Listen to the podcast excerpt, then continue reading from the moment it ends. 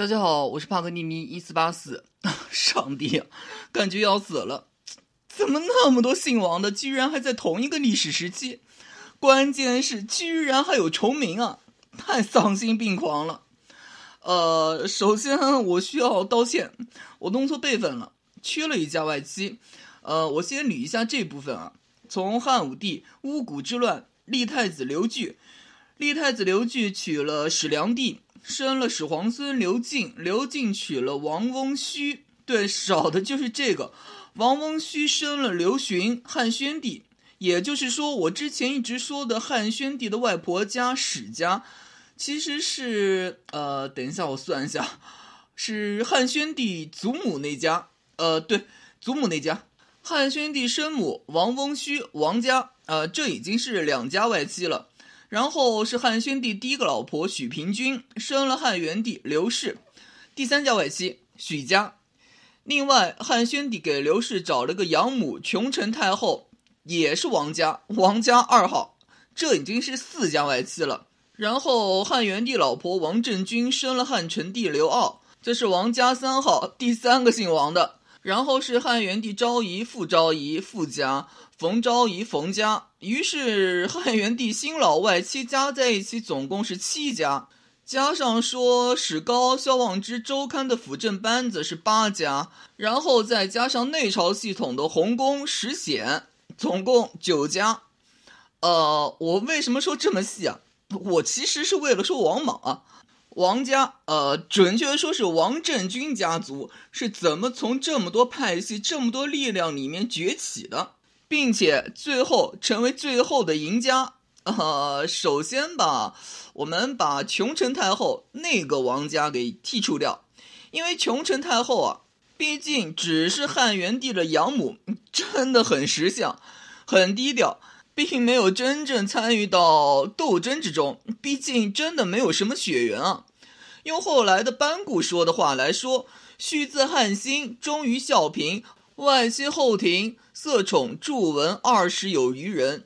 然其保卫全家者，为文景武帝太后及琼成太后四人而已。”说人话就是，从汉高祖刘邦到汉平帝刘骜，那么多太后。就四个保全全家，其余都没有好下场。都谁呢？汉文帝的母亲薄太后，汉景帝的母亲窦太后，汉武帝的母亲王治，以及这个琼成太后。但是，呃呃，汉文帝母亲的弟弟，也就是汉文帝的亲舅舅薄昭，是给元老功臣逼死的。汉景帝的母亲后来的窦太后，哎，他家窦婴是白死的。汉武帝的母亲王治，他同母异父的弟弟田汾，哎，那死的叫一个奇怪啊，都不能算是全家善终吧？就这个琼成太后，恐怕真的是唯一一个全家善终的太后了。不过，呃，她和汉元帝没什么血缘关系，全家封侯的是不少，但是都不是掌实权的主，可以理解成全家富贵，做个富家翁。这其实也蛮好的。看看前面那些个太后，为了权力争来争去，结果，唉，权力啊，真的是世上最诱人的毒药。把琼城太后王家去了以后，外戚呢还有六家，呃，还有外朝辅政班子以及中书令那套班子。嗯，参赛选手基本上是全了。呃，然后我们看一下王莽这个古王是怎么炼成的。这一切吧，我是觉得应该从汉元帝继位以后，辅政大臣班子内部夺权开始的。这个是第一回合。这一回合我之前说过一嘴啊，萧望之联合周刊对排行辅政大臣头把交椅的史高发起冲击的这件事儿，之前说的时候觉得没说透。那我再展开一点啊，实际上在汉宣帝给汉元帝安排辅政大臣班子的时候，是有分亲疏远近的。头号辅政大臣那是史高，然后萧望之周刊。呃，我们说下这个史高啊，这个史高本身是汉宣帝祖母家的外戚，这是一重。另外，史高的孙女儿是嫁给了王俊，王俊是谁呢？汉宣帝生母王翁须，王俊是这个王家的。呃，简单说，以史高为代表的汉宣帝祖母外戚和汉宣帝生母外戚王家联合了。不仅如此，当初汉宣帝从霍光手里夺权的时候，就是让这个史家和许家子弟进禁军系统。换言之啊，实际上史家、许家、王翁、虚家这三家是一派的。然后萧往之和周刊联合，呃，他们还拉上了刘根生。说刘根生吧，大家估计不太清楚啊。后来他改名了，叫刘向，《说岳》《列女传》都是他写的。对他姓刘，是楚王刘交的四世孙。呃，为什么特意强调他啊？啊，是这样，假设你是汉元帝刘氏，你在看到萧望之联合周刊对史高发起冲击这件事情本身，呃，和稀泥就够了，没必要站队，不是吗？我是觉得，在最开始，刘氏确实是这个态度，而且他也没有出面让洪公、石显、和稀泥。这两个人呢是中枢系统，让他们出面，大家能不能理解汉元帝的意思啊？洪公石显就是白手套，这事儿办砸了，拿他们脑袋去堵窟窿。我是给小人蒙蔽啊！我不知道，别乱说。现在小人给杀了，到此为止。呃，至少我个人是这么觉得的，但是我不太清楚萧望之拉刘向一道是什么意思啊？难道说是为了增加说话的砝码，增加分量？可这分量啊，一不小心就加的太重了。我们还是看那个萧望之周刊刘向这个名单，我一字不改啊，还是这个名单。萧望之领的是尚书令霍光当年的职务，我能不能说是尚书令伙同刘姓宗室在那搞事情？这个刘向在这个时候当的是宗正。管的就是刘姓宗室，这其实说明一个问题啊，在汉元帝之后的外戚斗争之中，刘姓宗族是有积极参与的。历朝历代这种皇族与大臣的组合都是死路一条，好死不死的，萧望之连同洪公、石显一起要搞，单搞史高那样的外戚啊，他是一个联盟啊，已经很够呛了。再连同洪公石显一起，萧望之真觉得自己是霍光了。可汉元帝不是汉昭帝呀。史书上是说，萧望之和周刊很受汉元帝信赖，噼里啪啦什么的。呃，这个吧，真不见得。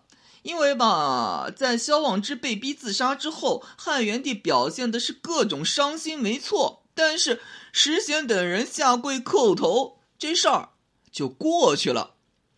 哎，要真伤心，能这么轻易过去？实际上吧，后来的太中大夫张猛、魏郡太守金房、御史中丞陈贤、代招贾捐之对石显、中书仆射劳良、少府五路冲宗发动过冲击。如果你仔细看一下石显、劳良、五路冲宗官职，注意一下，都是中枢系统啊。你可以理解成是外朝系统对中枢系统发动冲击，可以说是把中枢系统推向了外戚的那边儿。这么说好了，内朝高于外朝，原本就是汉武帝以来汉朝的国策。为此，汉武帝先后弄死了三个宰相李威啊。现在好家伙，外朝系统想造反啊，这才有了说石显所谓的专权对外朝的打压，倒不见得石显是一个人在战斗啊，他的党羽也都是中枢系统，都是汉元帝的白手套。在这期间吧，中朝系统啊，实际上还是很努力的想要调节外朝大臣与内部的外戚之间的那种平衡啊。石显呢，一边推荐大儒贡禹，贡禹因此当上了御史大夫、副丞相。这个呢是向外朝示好。哎，我是逼死了萧望之啊，可那是他先动手的，我是自卫啊。我现在提拔了你们的大儒，说明我和你们是站在一起的。另外一边，石显向冯昭仪靠拢。呃，我说过。冯昭仪背后是汉宣帝朝排名第二的武将冯奉氏，这分明是要在外戚里面搞平衡啊！别忘了，这个时候石显是和史高的儿子史丹为首的史家外戚王翁须家外戚、许家外戚这个外戚集团绑定的。更为夸张的是，史书上是说，汉元帝晚年比较喜欢定陶王这家外戚呢，是姓傅，然后史显是力保太子刘骜、王振军他们家的。不过，这个史显的力保啊。很有点当初汉高祖刘邦时代周昌力保太子刘盈的味道。刘盈背靠诸吕，有没有你周昌那句“臣七七不奉诏”？哎，效果都是一样的。刘骜在当时已经有史丹为代表的史家外戚支持，他老婆是许家的，许家也搞定了，再加上王振军家，有没有史显支持啊？真也就那样啊。史高的支持就是那话，叫做“三十晚上的那道凉菜，有他没他都一样过”。于是呢，这个账啊就很好算了。汉成帝上台，哎，你史显是有拥立之功，但是你那个拥立之功啊，约等于没有啊。然后算下你得罪的人，外朝系统吧，呃，这部分我们都不提啊，就说外戚系统啊。石显往冯昭义面前凑合，得罪了史家、王翁须家、许家，同时因为力保刘骜，得罪了定陶王傅家，一口气得罪了至少五家外戚。在汉元帝在的时候，中枢系统是白手套不假；汉元帝不在了以后，呃，史显的作用就是我之前说的当替罪羊啊。这其实是西汉末年外戚大乱斗的第二回合。汉元帝驾崩了以后，汉成帝继位，实显是有拥立之功不假，但是因为得罪的人太多，真的拿他当替罪羊了。值得玩味的是啊，呃，出面弹劾的实显的是一个叫做王尊的大臣。这个王尊啊，还真不是那么多姓王的外戚家的哪家亲戚，而是那个王振军的哥哥王凤提拔起来的。呃。不是王振军的亲戚，但是是他们家的一党。考虑到石显本人就是拥立的是王振军的儿子，后来的汉成帝刘骜，王凤指使手下搞掉石显，可以说是一朝天子一朝臣，也可以说是过河拆桥，还是可以说是给史家、许家、王翁虚家、傅家四家外戚一个交代。呃，这几种说法都是说得过去的。作为西汉末年古王养成大赛第一回合，中枢系统石显与外戚史家、许家、王翁须家合流，击败了外朝系统萧望之那些人。但是中枢系统想要在外戚之中搞平衡，想要引入冯家势力，同时在汉成帝继位问题上得罪了傅家。这就导致了第二回合中有着拥立刘骜之功的石显给当做替罪羊，当做安抚诸多外戚心情的工具。关键是，随着石显的倒台，在王莽这个古王炼成之中重要的一个参赛方，中枢系统没了。至此，到汉成帝继位的时候，外戚势力是史家、王翁虚家、许家三家，这三家利益绑定。同时，汉成帝母亲王政君家以及定陶王母亲傅家、中山王母亲冯家，剩下四家外戚。呃，算了，后面就是一堆互掐，我一口气说完算了，超级没意思的。就是到了汉成帝继位，出现了一个超级猛的王政君家，一日武侯。王政君兄长王凤为大司马大将军，同母弟弟王崇为安城侯。王谭为平阿侯，王商为成都侯，王立为弘阳侯，王根为曲阳侯，王逢时为高平侯。这个简直能和吕后大封诸吕相比了。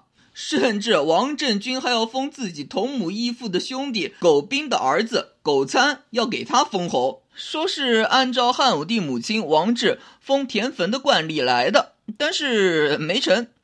主要吧，吃相真的太难看了。呃，下面一个问题啊，就是我之前说朱吕的时候问的，为什么吕后那么急着封朱吕？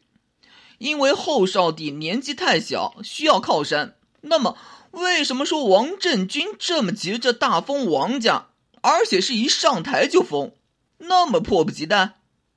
对，真的就是迫不及待。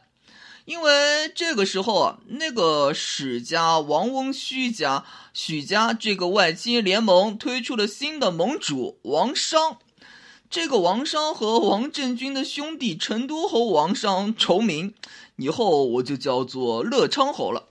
可以说，在这个时候，就是王振军家和史家、王翁胥家、许家一对三的局面。这么说好了，如果说抱团的话，王振军家肯定输。但是，呃。我之前说霍光家倒台的时候也说过，有带头大哥的时候，各家是能够都团结；带头大哥没了，各家都有自己的小算盘。简而言之啊，史家、王翁胥家、许家各自有各自的代表，是一个松散的利益联合。史家是史丹，王翁胥家是乐昌侯，许家呢是那个许家，呃，嘉宾的家。于是十分搞笑，这个联盟的扛把子乐昌侯的倒台，仔细琢磨下能把人乐死。是这样，在公元前二十五年的时候发生了日食，然后观天象的说这个是异象，朝廷有奸人。汉成帝让史丹去问到底什么情况，然后观天象的官员说是因为乐昌侯各种不好。然后十分吊诡的一幕出现了，呃，这事儿吧，史丹作为和乐昌侯同一派系、同一党的，听到这个话完全可以压着不报，或者随便编一个理由啊。但是史丹上报了，考虑到史家、王翁胥家、许家的联盟，史丹的这个举动绝对是背后捅刀子。这也就难怪说乐昌侯倒台以后回到家第三天就吐血而亡，真的是能给史丹这个猪队友气死啊！然后史家和许家也就边缘化了。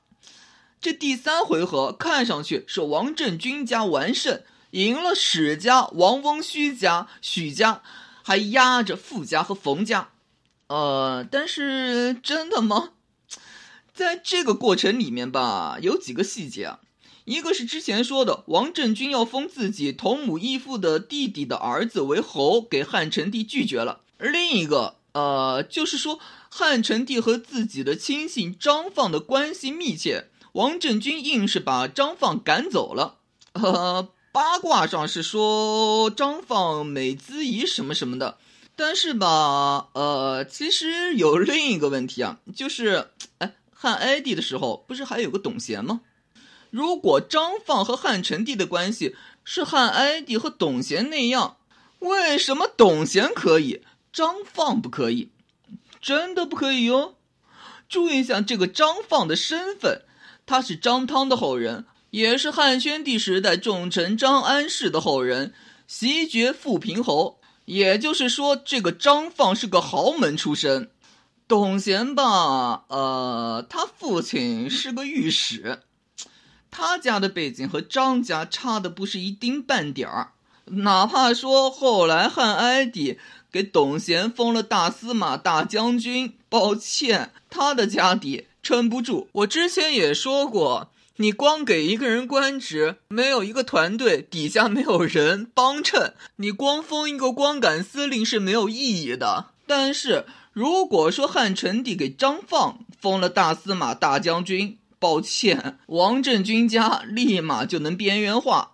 我个人是觉得吧，即便说张放和汉成帝关系如何如何，那也是日本战国时代甲飞之虎武田信玄和高坂昌信之间的关系那样。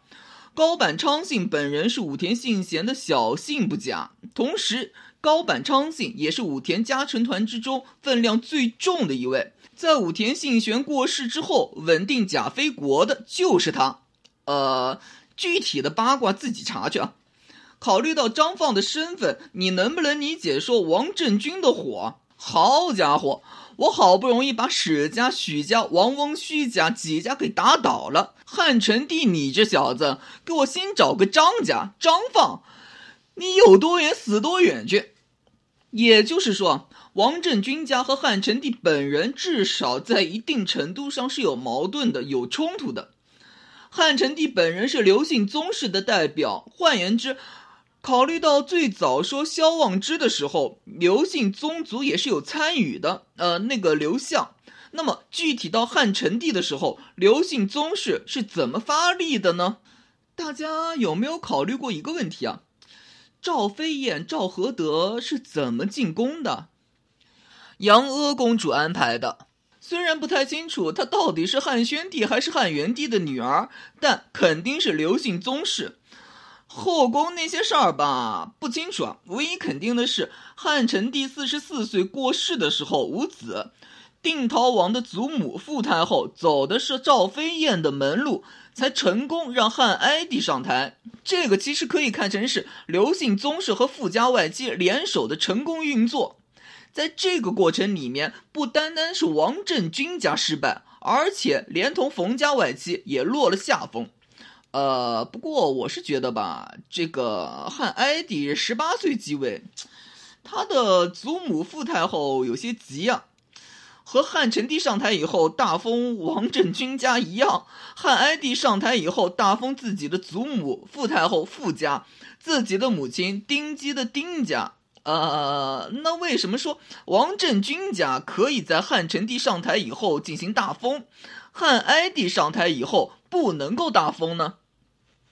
情况不一样了。汉成帝上台是王振军一家对史家、许家、王翁、虚家三家敌人分散，而且汉成帝的老婆是许家的人，可以各个击破。好家伙，汉哀帝上台封傅家、丁家，他老婆还是傅家的人。关键是上台以后，汉哀帝把赵飞燕踢到一边儿。呃，这个步骤啊，您回想一下，汉宣帝是怎么接班的？他先要过继给汉昭帝老婆上官太后，然后他才能接班。汉哀帝上台也是经过这么一道手续的。汉哀帝是先过继给赵飞燕，赵飞燕名义上就是汉哀帝的母亲。你把赵飞燕踢走，打狗还要看主人呢。赵飞燕背后可是刘姓宗族啊，刘姓宗族还指望拿赵飞燕当代理人，和傅家、丁家掰手腕呢。这个赵飞燕给冷落，实际上就是傅家、丁家与刘姓宗室闹掰了，而且这个傅太后逼走了王莽。